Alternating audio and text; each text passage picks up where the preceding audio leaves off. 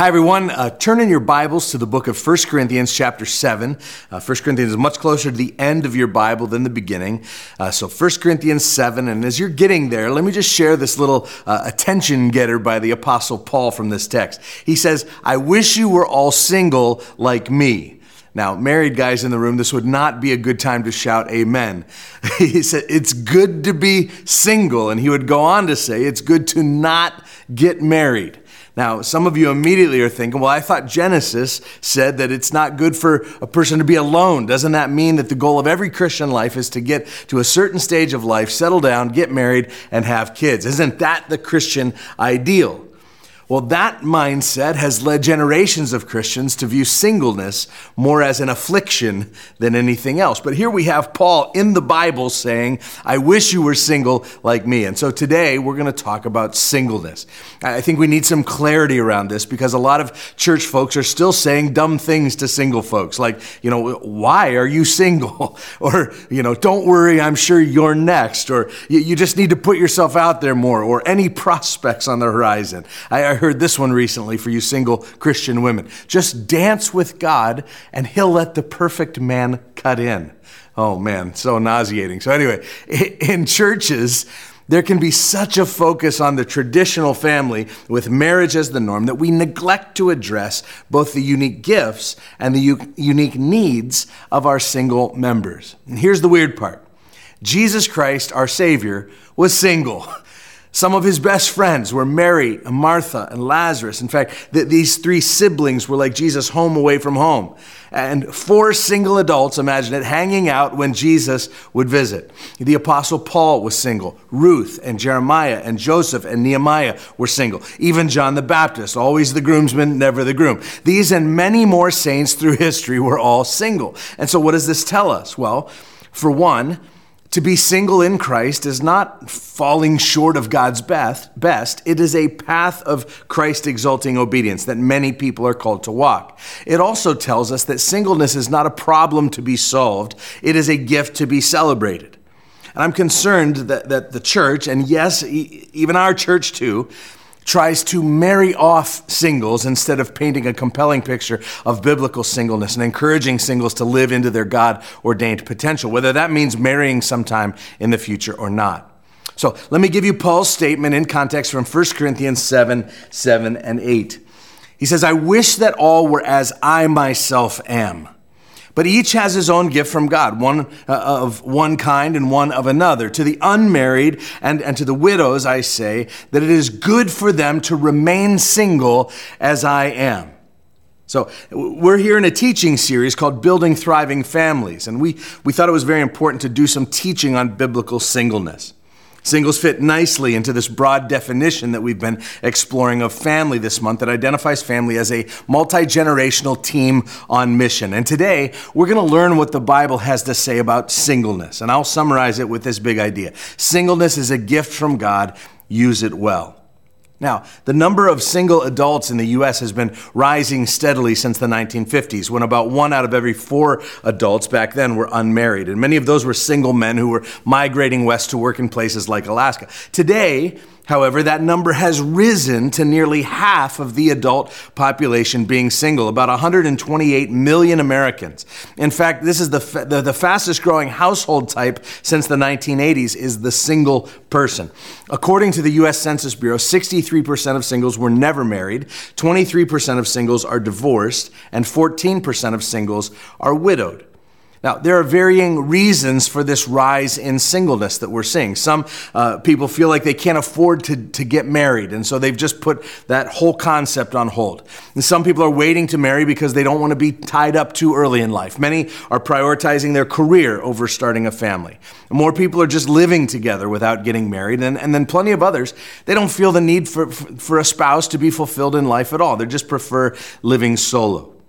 There's a huge population of single adults at Grace who fit all of these categories and who represent all of those reasons. Now, the world's view of singleness, it tells you that it's all about you. It's about your happiness. It's about your success. It's a time to find yourself and set aside any external identities or traditions that have been imposed on you and get in touch with yourself, explore yourself, reconnect with yourself, and really find out what makes you happy. Now, often that involves seeking all the pleasure you can in the moment. The, the swipe right culture tells you to experience sexual adventures and to do whatever makes you feel good. You're young and free after all.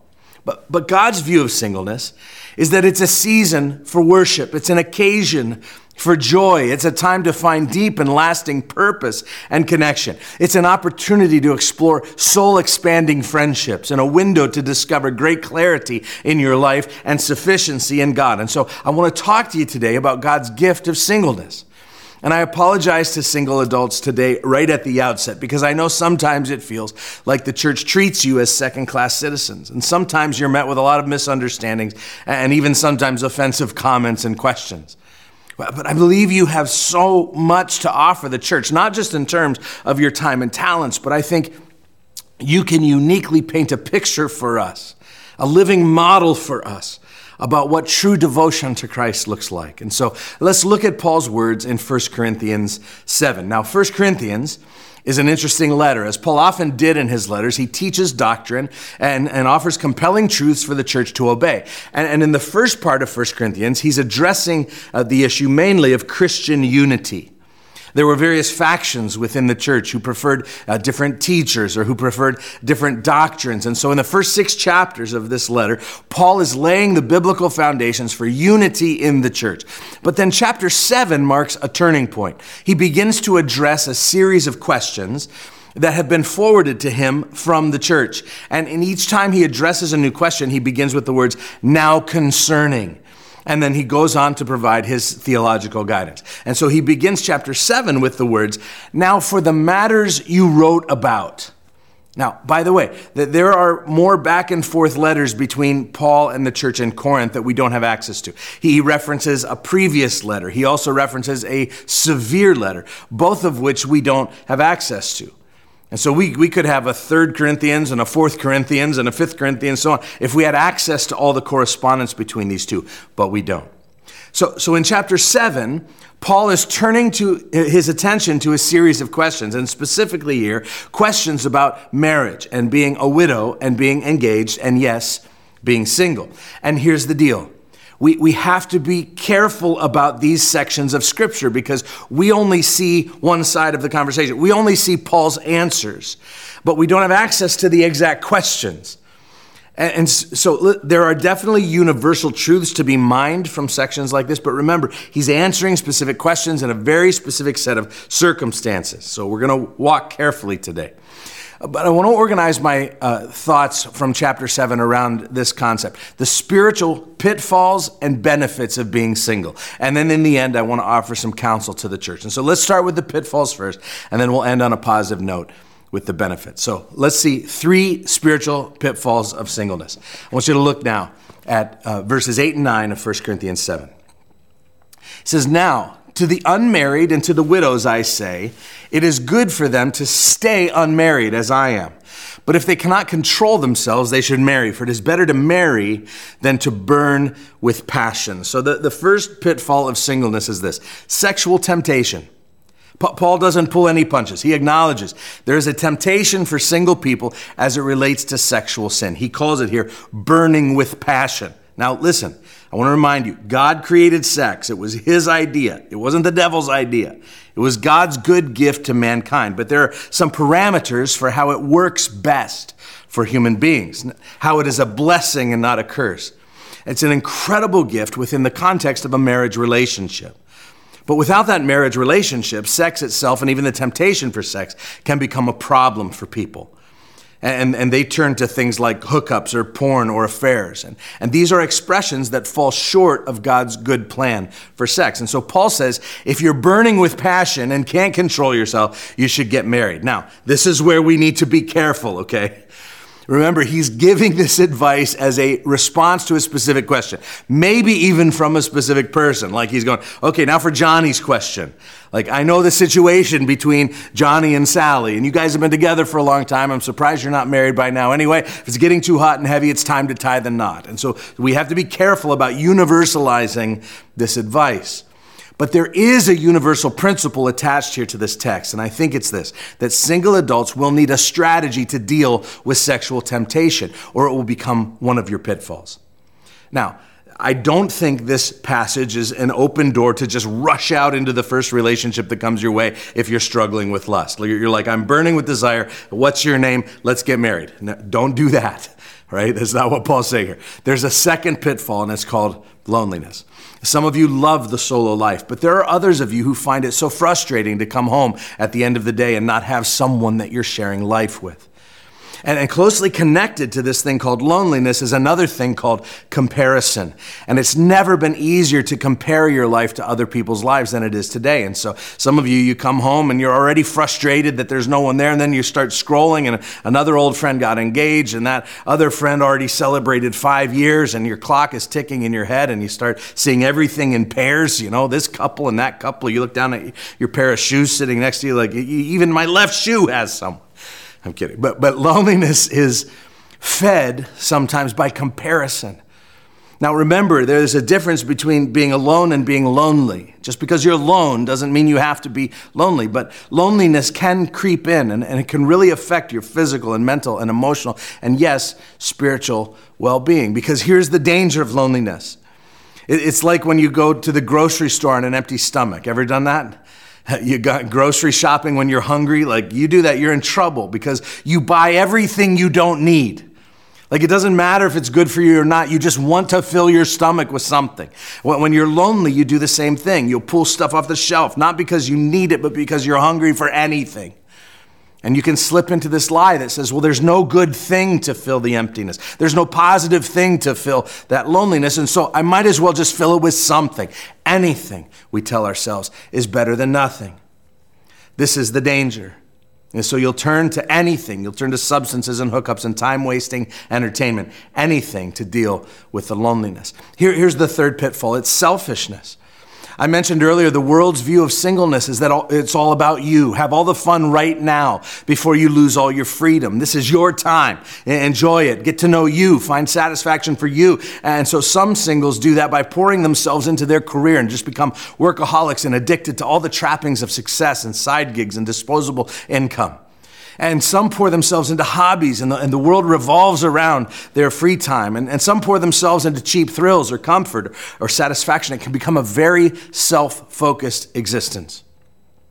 Now, there's an important section in the middle of chapter 7 where, where Paul offers some more enduring and universal truth to us. In verse 17, he says it this way He says, Each person should live as a believer in whatever situation the Lord has assigned to them, just as God has called them. And then further down in 23, he says, You were bought with a price.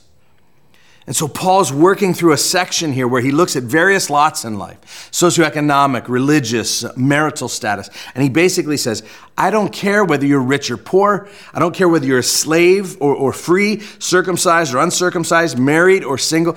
This I know to be true. It's not all about you. your life is not your own. He says, You were bought with a price. The Bible's clear that no stage or status in life is a free for all, but each situation is an opportunity. Did you see what he said there? To live as a believer and as one who has been purchased by Christ himself with his own blood. You are not your own. You are a child of God. You are a servant of God. You are a friend of God. You are an ambassador of the Most High God. And so he is your focus. He is your grand pursuit. He is your everything. And it's not all about you, it's all about him. And so beware of the pitfall of selfishness selfishness, and loneliness, and sexual temptation. Now, all of these pitfalls are connected to unmet desires. You see, all temptation to sin is about an unmet desire that you try to meet outside of God's provision. Which begs the question well, why would God give you a desire that He doesn't meet immediately? Some of you singles may be asking this question. And I think there are two big reasons why God sometimes gives us desires that He doesn't meet immediately. The first is this so that we can learn self control. 1 Corinthians 4 3 and 5 says that it is God's will that you should be sanctified, that you should avoid sexual immorality, that each of you should learn to control his own body in a way that is holy and honorable, not in the passionate lust like the heathen who do not know God. And so if you struggle with lust as a single, it's not going to magically go away in marriage. Why? Because sexual temptation is not a singleness issue, it's a holiness issue, it's a sanctification issue, and it will follow you into each stage of your life if you don't deal with it. Notice, God's will for your life is not that you get married. He said it. He said, It is God's will that you should be sanctified. What does that mean? That you be more like Jesus. That, that you learn your lust because your lust is simply shining a spotlight on a need in your life that's not being met by God. And do you know what Paul's solution is? He says, Don't give in to the lustful passions as the Gentiles do. Now, notice this marker who do not know God. There's the key right there. They don't know God. And so there's no other outlet for temptation for them. The, the flip side of his argument is, But you do know God. And this temptation then is an opportunity to allow God to be more and more present in your life. Now, on that note, the second reason God sometimes gives you a desire that He doesn't meet immediately is this to learn the sufficiency of God's grace. I think of Paul's thorn in the flesh. How did he reconcile this thing in his life that proved to be so difficult? Well, in the end, you know what he said? He said, His grace is sufficient for me. Paul had a desire that he wanted God to take away because he thought life would be easier if God just took it away. And some singles, not all, but some feel like they're supposed to be married. They're supposed to have that partner. And, and you can start thinking, well, God, it would be so much better here if you would just make that happen now. But sometimes God doesn't meet that desire. And instead, he says, I want you to learn yourself and to be a picture to others that I'm enough. God says to singles and to everyone else, in the midst of your need, in the midst of your weakness, in the midst of your affliction, in the midst of your temptation, if you learn to trust me, I can prove to you that there exists a relationship even more satisfying than what you're longing for. My question to you today is this Is His grace sufficient for you? Single adults, is His grace sufficient for you? And the reason this is so important is because even if you do decide to get married someday, God's sufficiency is still the centerpiece. Your marriage partner is never going to be able to meet all your needs. And married people would stand here and testify to you that when you expect your spouse to provide what only Jesus can provide, it is a recipe for disaster. And so it's important to learn how to rely on God's sufficiency alone. And so, singles in the room, how are you doing with these pitfalls? There are some of you who may need to say, listen, there's a relationship that I'm involved in that needs to change. Or maybe I need to get out of it altogether because it's bringing too much temptation into my life. Or there's a behavior pattern in me that I need to break off. Or I need some support right now because of loneliness. Or I need some accountability right now because of selfishness. And so I'm going to seek it out. For some of you, the pitfalls are getting the best of you, and you need to say, I'm, I'm going to live as a believer in this situation that the Lord has assigned to me. I'm going to come back to it at the end, but I, I, think Paul's solution, certainly one that I believe to the core of my being, is that the answer to help with, to, to avoid these pitfalls is the church. Deep, rich, loving friends, spiritual brothers and sisters who can be there for the purpose of love and support and accountability and truth telling and friendship. It's just so important for the church to be the church. But before all of that, let me talk about two spiritual benefits of singleness. The first benefit sounds a little weird, but, but it's this it's the freedom from the, the obligation of family. Listen to what Paul says in verses 32 to 34. He said, I would like you to be free from concern. An unmarried man is concerned about the Lord's affairs and how he can please the Lord. But a married man is concerned about the affairs of this world, how he can please his wife and his interests are divided. Now, listen, I know we're in a series on family, and Paul just pointed out the benefits of not having a spouse. So, so what is he driving at here? Well, he's saying as soon as you have a wife and some kids, or, or a husband, ha, you know, has, or you have a husband and some kids, suddenly your interests are divided. You folks in that station of life know how true that statement is. A family carries with it certain responsibilities and obligations that take time and effort, which otherwise would have been, you know, just given to the Lord. And so, one of the great benefits of singleness is discretionary time, the ability to make quick decisions without having to consider how it's going to impact a spouse, the freedom to come and go as you please at whatever hour, 100% ownership of the TV remote. Amen? So, so, times of solitude and not having to talk to anyone if you don't want to. One of the great theologians of our time is a man named John Stott. I'm sure some of you are familiar with his writings. And in 2005, Time magazine called him one of the 100 most influential people on the planet today. He died in 2011. And what many people don't know about John Stott is that he never married, though, according to his biography, he came close to it on two occasions. And if you asked him how he was able to accomplish so much for the, the kingdom of God, he would say that if he had the responsibility of a family, he could never have written or traveled or ministered as extensively as he did. He was free from the obligation of family. Now, look back at what Paul says in verse 26. He says, I think then that this is good in view of the present distress that it is good for a man to remain as he is. Are you bound to a wife? Do not seek to be released. Are you released from a wife? Do not seek a wife. But if you marry, you have not sinned. And if a virgin marries, she has not sinned. Yet such will have trouble in this life. And I'm trying to spare you. I like how the NIV says it. He says, Those who are married will face many troubles in this life. Again, not a good time to say amen. But a bunch of you wives just found your life verse. Anyway, listen, there, there's, there's a little group of you here at Grace who every time I highlight one of these funny verses, you threaten to make some merch with those verses on there. Well, you can add this one to your list. Notice he says, because of the present crisis. Well, what is he talking about there? There's a couple of possibilities. It may be that the church is facing spiritual persecution. We know that there were hardships in the church in Corinth. And so maybe Paul was saying, like, the, the equivalent of, you know, if, if you were a Jewish person in Nazi Germany, would say, you know, it's, it's better to not have a spouse and kids. You know, because of the intensity and the pain of watching them be ripped away from you or killed in front of your eyes. But, but I think what he's talking about, this present crisis, has more to do with a spiritual urgency. And I think it because he seems to give some explanation for his statement starting in verse 29. Verse 29, he says, What I mean, brothers and sisters, is that the time is short for this world in its present form is passing away. Paul seems to be motivated by the return of Christ. Life is short, he's saying. Time is short. Jesus could be coming back any day now. And if that was true then, think about how much truer it is now. And he says, in light of that, in light of the urgency, we need to focus all of our energy in making sure that the people that God has put in our sphere of influence have heard about Jesus. And so Paul says, being single like he was enables you to respond to that urgency, to focus all of your energy and all of your attention on Christ without the obligation of family. So that's the first benefit. The second spiritual benefit of singleness is related but slightly different. It's the freedom to serve God with undivided devotion. Again, look at verses 32 to 35. He said, I would like you to be free from con- concern. An unmarried man is concerned about the Lord's affairs, how he can please the Lord, but a married man is concerned about the affairs of this world, how he can please his wife, and his interests are divided.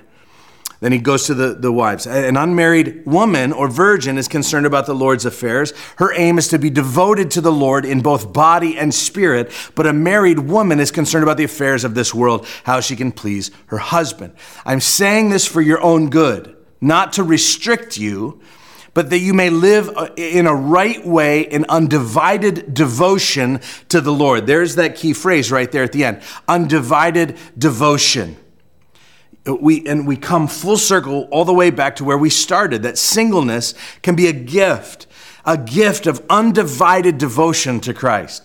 Now undivided devotion in singles doesn't happen automatically. It takes amazing dedication and sacrifice and grit and courage to live that kind of life whether you're single or married but Andrew Farmer says in his book, The Rich Single Life, he says it this way Undivided devotion to the Lord is the essence of biblical identity for the single adult. It is rooted in the sovereignty of a God who places people in appropriate stations, situations for the best possible reasons.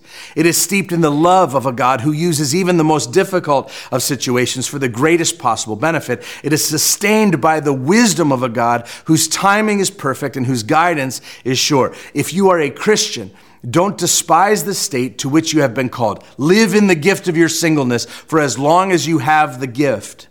And whether or not God ever ordains the prospect of marriage for your life, bring faith for the present and hope for the future because there is much to be done. Who better to set a hand to the task than you?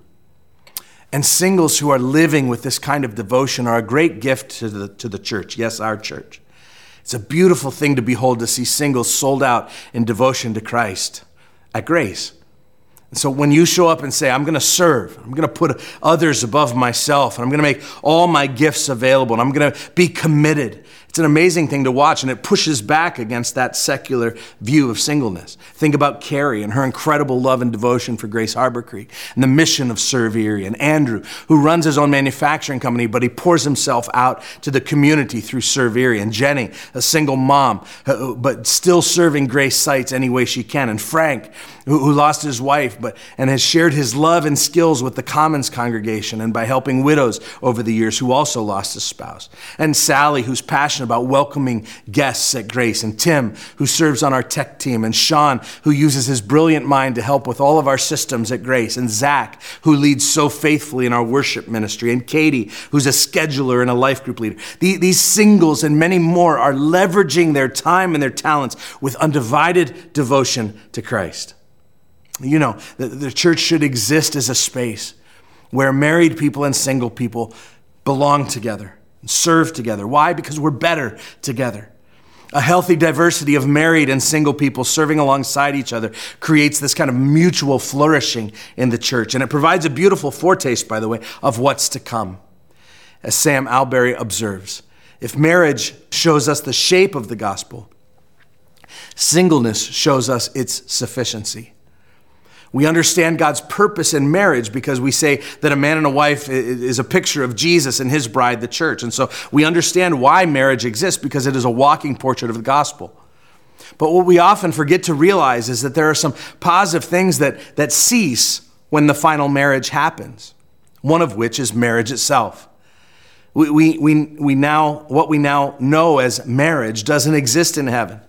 This is taught very clearly in Matthew 22, 23 to 30. Because a greater marriage replaces the shadows of that earthly marriage. And so a godly single person is also an earthly picture of our heavenly state. Godly singles are a walking picture of the fact that in heaven there is a greater marriage coming and when godly singles are walking in godly singleness and showing that they are satisfied in their union with Christ, they're reminding the rest of the church that we have a greater marriage coming, and it's coming soon. And so, for you single people listening to this message, will you lean in to the benefits and advantages of singleness? And will you sell out for God? Will you see the church as your spiritual brothers and sisters and develop deep and life giving relationships? And please, Please, please don't feel any shame about being single in the church, even if people say dumb things unintentionally sometimes. You are where God has you for a reason. And if getting married is one of your desires, make it a matter of prayer. Ask others to pray with you, but don't get paralyzed. Don't be in a holding pattern. Don't consider marriage as when your life will begin. Live fully devoted to God right now. Remember our big idea your season of singleness is a gift from God. Use it well.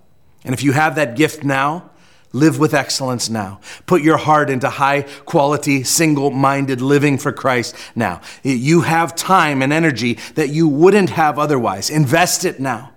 I believe someday God will ask you, What did you do with that time I gave you?